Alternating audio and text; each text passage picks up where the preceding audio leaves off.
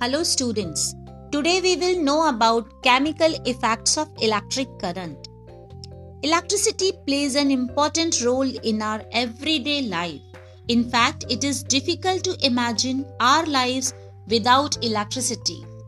An, an electric current flows through wires. This electric current is used by us for lighting lamps, playing radios, televisions, and for running electrical appliances. All substances are made up of atoms which have charged particles called electrons and protons. We know that electricity in all form is due to the charges on these particles.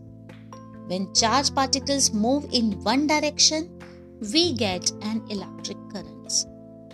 Now, we will know about the conductors and insulators. All substances do not allow an electric current to pass through them. Based on this ability, we can divide materials, we can divide substance into two categories. Conductors. Materials that allow a current to flow through them easily are called conductors. All metals are considered to be good conductors of electricity. But some metals like copper, aluminium, gold, silver are able to conduct electricity better than others. And materials that do not allow a current to flow through them are called insulator or resistors. Wood, glass, rubber, and plastic. These are the example of insulator. That's why insulator are used to protect us from dangerous effect of electricity. Maybe you have seen plastic coating on wires. And this plastic coating is an insulating material. Evaluating electrical conductivity in water and through other liquids. If solids are there, we can find out whether they are conductor or insulator. But what about the liquids? So here we will know about them. Electrical conductivity is the ability of a substance to allow free passage of an electric current.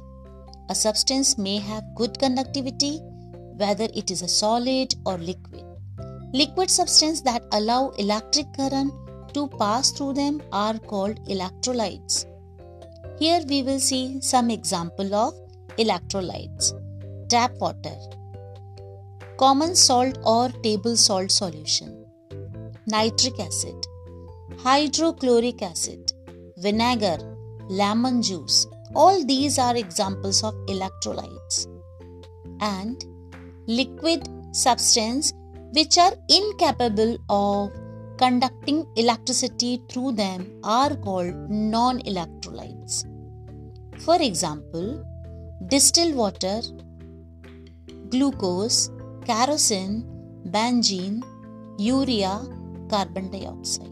All these examples are of non electrolyte.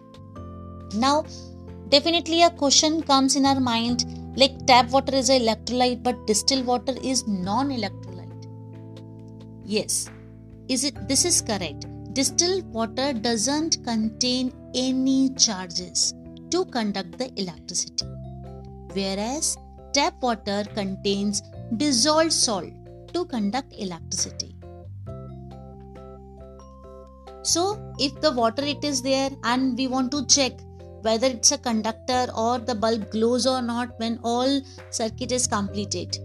If we add little acid, impurities or salt, the water will conduct electricity. In next chapter, we will know about the chemical effects of electric current means electrolysis. Okay? Till then, goodbye. Thank you.